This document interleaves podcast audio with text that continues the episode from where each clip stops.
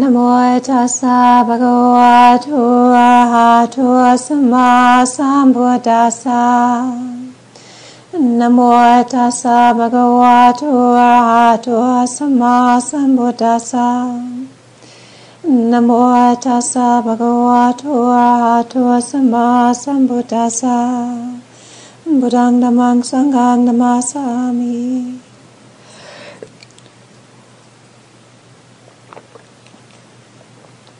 So this is actually a very auspicious weekend. In the Buddhist calendar, there's four auspicious full moons, and the one that we had on Saturday was one of them. And this moon that we just had commemorates the time when the Buddha first gave the Dhammacakkappavattana Sutta, the, the first discourse on the Four Noble Truths. And it also commemorates the time when in the Theravadan tradition, monks and nuns uh, formally determine the three month Vassa retreat. And so, for this period of time, for the next three months, um, we're resident in the monastery. And the order that I come from is a wandering order. And so, for the rest of the year, it's suitable to be wandering in the countryside and not being resident in the monastery. But this is a three month period of time where people stay in the monastery. And it usually is a time where there's more intensive study or intensive practice. And so it's, it's lovely when you have monastics gathering or doing that kind of intensive retreat because then it creates the opportunity for others to practice. So Saturday was a special uh, full moon. And all over monasteries, all over the world, there would be um, monks and nuns gathering and uh, determining the three month rainy season retreat, Vassa retreat, and uh, having ceremonies and uh, s- sometimes spending the whole night with uh, staying up. So when we look at the life story of the Buddha, you know, before he was a Buddha, he was uh, his name was Siddhartha, and he was a prince, and he lived in a in a kingdom around the region of uh, Lumbini, Nepal, northern India. And if we look at the like the story of his lifestyle, you know, he was born into a family uh, of wealth. He was the heir to the kingdom, and he had you know kinds of opportunities and privilege that most of us ha- never have had and probably never will have. And you know, his his father was very protective of him, and part of the reason why was because when he was born, there was a um, the sense that this child was a very special child, and either there were going to be two kind of directions that he was going to go. He was either going to become a world ruling monarch, or he was going to become a fully awakened one. And the the king, King Suddhodana, his father, didn't want him to become a world uh, a, a Buddha. It was like you know that was not something that he thought was a good thing. He wanted him to follow in his own footsteps. And so the story is, and whether this is true or myth or whatever, I don't, I can't tell you. The story is is that he made a lot of effort to protect this child from having the experience of the natural things that we know, which is of getting old and sickness and uh, and death. And so the gardens and the grounds were protected, and the area that the this child and grew up to a boy wandered was protected, and so there was very little uh, exposure to old age, sickness, and death. Now, whether that, whether I don't know how you can do that. I imagine if you're a king, you can do all kinds of things, but the way I relate to that is, is that there comes a time where these experiences impact us in a way where we never really let them in before. You know, we actually never registered the impact of sickness or the impact of aging or the impact of death. And so for me, I, that I can understand and relate to easier than that that these things were actually kept out of sight. What's the truth? I don't know, you know. But what's interesting to me is, is, is that the first discourse that the Buddha gave, he talks about the truth of suffering as it is, its nature is, is, is that it is pervasive, okay? Now, coming from a place of enormous privilege and opportunity and uh, luxury and being himself talented and beautiful, it's interesting for me that his first point is actually about the pervasive nature of suffering. You would think, you know, how did he get there? But way I can understand it is, is, is that when we are immersed in pleasure and our talent and the wonderful opportunities that we have, we are not seeing things clearly. There's a kind of film that covers over our experience, and that film means that we are not focused on what's really important because we're having too much fun. And, you know, living in the monastery, um, it was pretty much often the case that when people were on their honeymoon, they did not come to the monastery, you know, or if they had won the jackpot, they did not come to the monastery. It was often when things were really challenging that people would want to come to the monastery. And then sometimes for people who had been practicing meditation for a long time and had a long standing connection with the monks and the nuns, that they would come when things were challenging, but they would also come again when they'd shifted and they'd come to rejoice. So it wasn't only to get support when things were difficult, but when things shifted again. And like I remember a family came when the boy was extremely sick.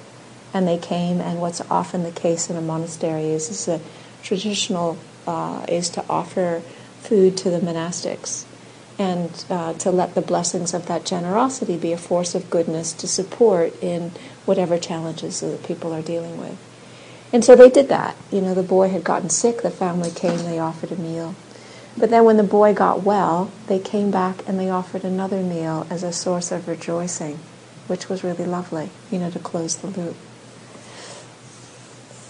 So monasteries are places where people are often coming when things are challenging, and then when you have a deep understanding of the practice, you can come also when things are really wonderful but it's usually not the first place where people come when they're having a fabulous time. They don't come to the monastery, you know. So the nature of suffering is, is that it is pervasive. Okay? It doesn't mean that everything is terrible. It just means that the quality or the characteristic of suffering is, is that it pervades a lot. It pervades a lot of what we're experiencing.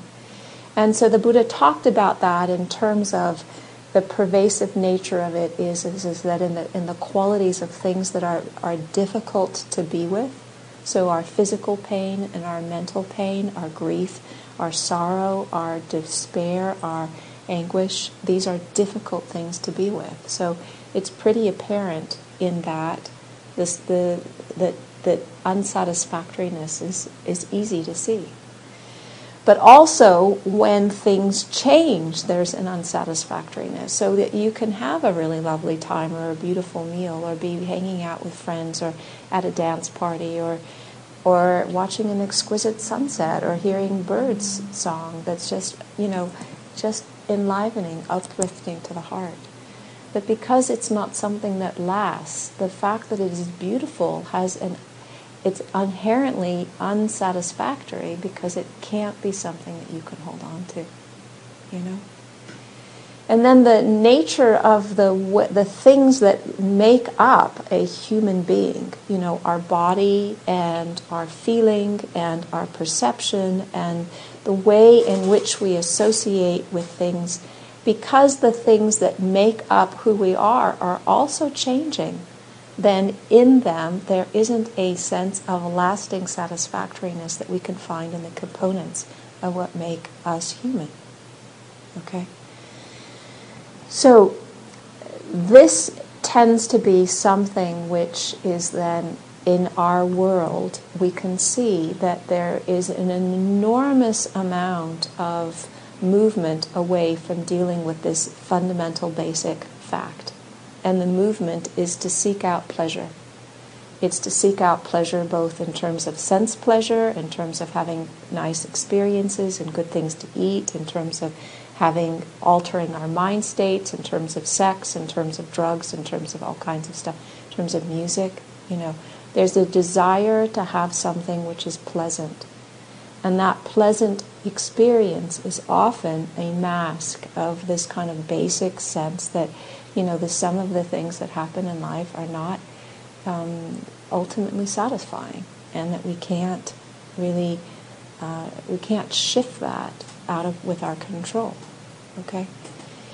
But what also happens in this world, which is something which is endemic, is, is, is that for a whole variety of reasons, one of which is, is that we experience things as fundamentally not satisfying, is, is that we take it to be that there's something fundamentally wrong with me. That this is happening because there's something wrong with me. I'm fundamentally flawed or lacking or insufficient or not okay. And it's complex how that shapes, how that actually comes into being, but it does come into being. And for many people, that's very deep seated, you know, the sense of this uh, fundamental sense of being not okay. And so then the life is likened to two different groups. Does this support my sense of feeling okay, or does this reinforce the sense of me not feeling okay? You know, it's very um, um, polarized in terms of how one relates to life. But when one begins to look into some of these feelings and what gives rise to them, it is on one hand a complex journey, a psychologically complicated journey why this stuff is there. And on another hand, part of that is there is because we have taken it entirely personally that unsatisfactoriness is a characteristic of what we deal with in life. So we have taken that, internalized it, and come to the wrong conclusion that the reason why it's unsatisfactory is because there's something fundamentally not okay with me. And so then that sense of not being okay sets up this whole huge kind of longing to feel okay this longing to feel okay, the longing to feel accepted, the longing to feel seen, the longing to know that we are grounded, that we're safe, that we are going to be sufficient. And different people have different strategies and mechanisms about how they go about doing that. All right? So, both because we internalize the unsatisfactoriness and also because we are reacting to the unsatisfactoriness, craving ends up being for most people a really big deal. You know, it's a really big deal. The way we long for something that's not happening right now. And I'm not talking about, you know, the kinds of things that, well, we need to breathe and we need a certain amount of food and we need a certain amount of air. I'm not talking about fulfill the craving for our fundamental physical needs. I'm talking about the way in which our mind grabs onto ideas about what we need to have happen in order to feel that we are going to be okay. And of course, living in a world which has a capitalistic uh, and consumeristic um, economy, then this basic thing, which happens for everybody, is then capitalized upon by the advertising industry and run with. And so then billboards and advertising and newspapers and radio shows and television shows and uh, pop ups on the computer are all telling you that if you get this thing, or if you have this experience, or if you eat this food, you're going to be sexy and loved and you're not going to suffer. You know? And so the society completely feeds the delusion one, that there's something fundamentally not okay with us, and two, that the answer is outside. It's not something that we have inside. And I was reading a book earlier this year, and it, it, it, it, had, it had a, a, a description from an advertising website about how they, they deliberately try and make people feel bad about themselves so that that gives them the, the, the vulnerability to want to fill that up with, with a product. And it's, it's horrendous. And that's the way it works. That's the nature of advertising. It's based on creating the sense that something is fundamentally not okay with you. And that you need a product or an experience or a something, a flavor, a taste to, to make yourself okay. And so it's like, well, you know, wow, that's quite something. And it's not only bad because we're buying all this junk that we don't want, but it's bad because, you know, what happens to us and our idea about ourselves is, is, that it starts to get totally deteriorated. And so the example in this that I was reading was this is that in, in Fiji, I can't remember when it was, I think it was 1997, they had no television. And so before 1997, where they had no television and they had no advertising, they had no eating disorders on the island. Okay? Zero. And then, like within three years after having television and advertising and these images about, you know, these incredibly skinny women that are supposed to be beautiful and that that's the idea of what is beautiful and how you're supposed to be, then there was like several hundred cases of young adolescent girls who've got eating disorders. And it's like the cause and effect. It's like this is not only about, you know, economics, it's about rotting our minds, you know, and our sense of who we are and our sense of well being that we're fundamentally okay. And it's not just a little bit of a problem, but an eating disorder is really challenging thing to sort through. It's not a simple problem, you know. So we've got a society that like capitalizes on our suffering and then uses it to support buying products that support their aims. It's like sick, okay? and so we have in us not only the innate kind of craving and instincts that we have, but we have it also fed and perpetuated by the world around us that's trying to utilize that for um, aims and values that have nothing to do with our best interest. Okay? So, craving is a really big thing, and if any of us really get a handle on it, it makes a huge difference in our world. And when we don't get a handle on it, we are constantly being driven by stuff that is, you know, out of our control. We don't understand what's going on. And we can see that, you know, when craving becomes focused and obsessed or addictive, you know, it, it, it's, it's almost guaranteed a pathway to hell, you know? It's like there's, there's no peace in addiction.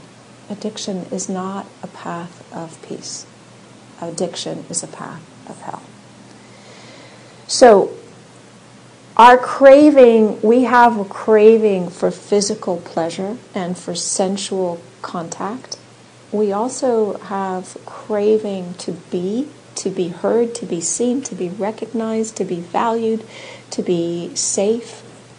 And we also have the craving not to be. We have the craving to not feel, to not know, to not see, to not show up. And we can see the way the cravings can move from one to the other when we're not paying attention to what's happening, when we're experiencing something that's unpleasant, you know?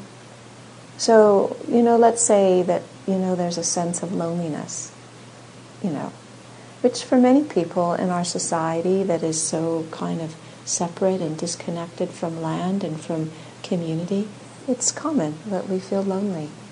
And so rather than attend to the loneliness or bring skillfulness to the loneliness or go hang out with friends or, you know, furry people, you know, we hang out with the refrigerator and the, you know, the chocolate chip cookies or, you know, having some ice cream or we eat food to placate the feeling because the feeling is uncomfortable.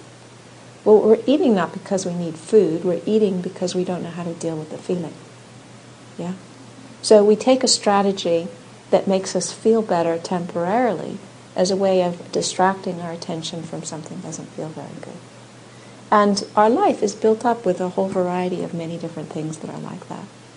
And so and so then as a result of not being present with the loneliness and not knowing how to deal with it and resolve it, then there's an increased sense of, oftentimes, a sense of, of not really knowing sure who we are or what our place is, which then feeds more craving. You know, so it becomes a, a cycle that the more that we use craving to take ourselves away from what's happening, then the more we don't know how to be still with what's happening, and the more it feeds craving. It, it's a perpetual machine, it's a cycle.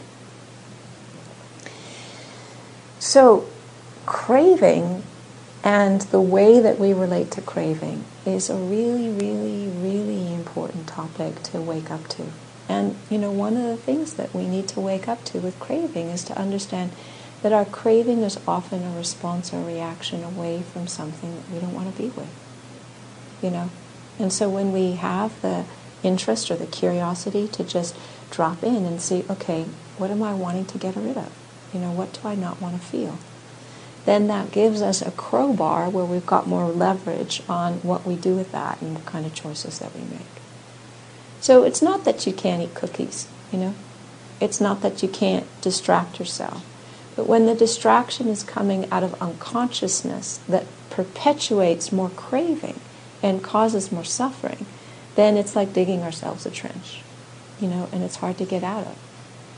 Sometimes when, you know, our systems have been inundated and either physically or emotionally we've had as much pain as we can cope with, we need to actually just um, nourish ourselves.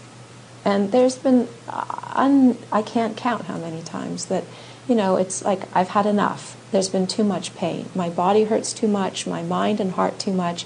It's time to take two ibuprofen, take a bath, and go to bed. It's like, I'm done, you know? It doesn't matter if it's six o'clock at night. I'm done. You know, and so it's like that's not a, that's not from craving. It's like from I've reached capacity. I don't have any more ability to work with this skillfully. I just need to rest. And the way I need to rest is to take a couple of notches off of the pain and, you know, not be engaging in, in navigating this territory. Okay? So that is coming from compassion. It's not coming from ignorance.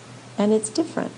And so even though that response, which looks very much like checking out, it's a different response from, I don't want to have anything to do with this anymore.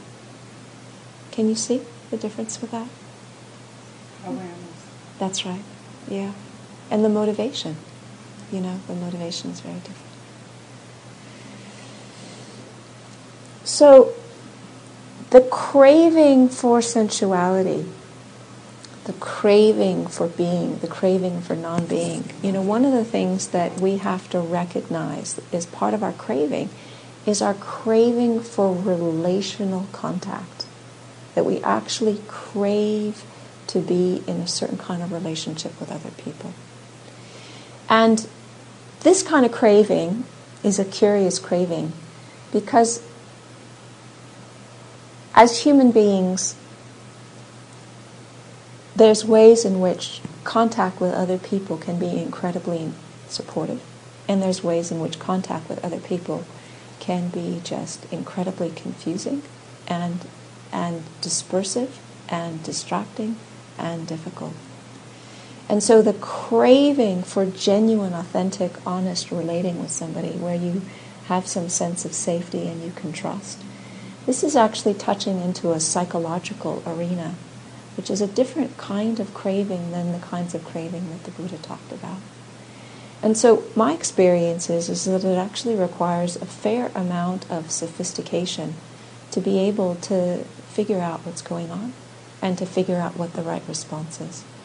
Because for most of us, you know, we come from situations where, for a variety of reasons, or um, there was some lack in getting our primary needs met when we were little. And so there's a kind of a, a pattern that then repeats itself through our life that tends to either recreate similar patterns or to just assume that it's not possible to get one's needs met. Okay? This, this kind of craving for that kind of safety is a is a is opening up um, uh, an understanding about the way in which, as human beings, when we're up until the time we are adults, we are interdependent on caregivers for our basic needs. Okay? And when there's not been responsiveness or attunement or an adequate amount of our needs getting met, then it, it, it changes our perception about who we are and what's possible in this world. And the way that perception gets formed is actually pretty resilient. So, unless there is usually deliberate effort to cut across and to reshape those ways of perceiving the world, that perception, that basic perception, will continue with us throughout much of our life. Okay? So the craving and the kinds of craving that the Buddha was talking about is not this psychological craving. It's a different kind of craving because we need to be able to understand how this shapes the way we see the world and shapes the way we see ourselves. So that we are able to find something which is responsive rather than reactive and move towards what is healthy rather than towards perpetuate habits which are unhealthy.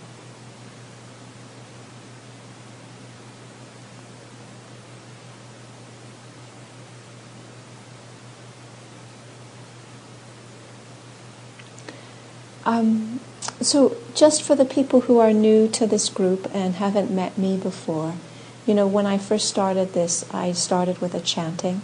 And what that is, is um, really a signal for everybody here to know that what we're doing right now is a little bit different than kind of like just sitting on the street corner chit chatting or in the cafe or, or you know, uh, it, it's, it's the opportunity to listen in a way where we can really consider whether this stuff resonates as being true or not true.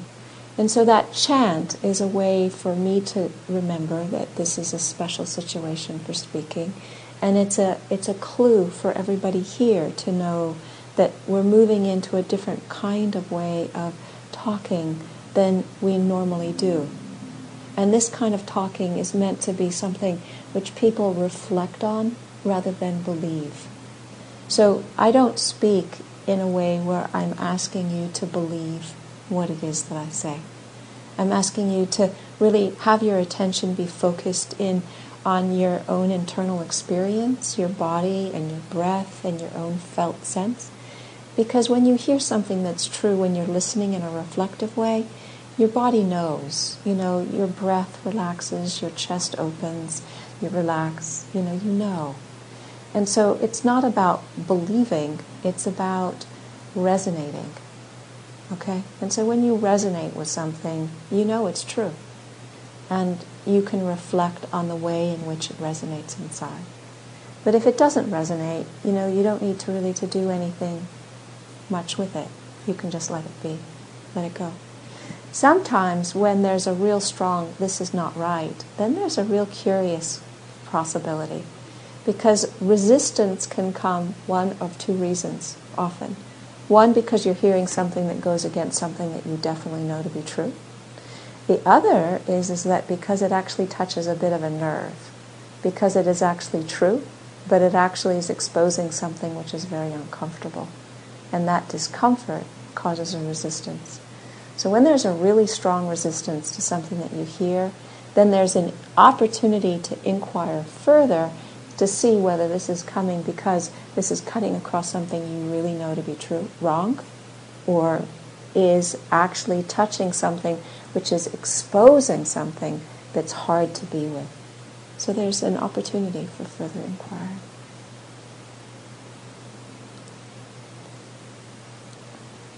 So I'm going to pause here for this reflection, and then uh, we can stop and stand up and have a few minutes break, and then circle up and share names and have a discussion and close. Okay? Good. Thank you.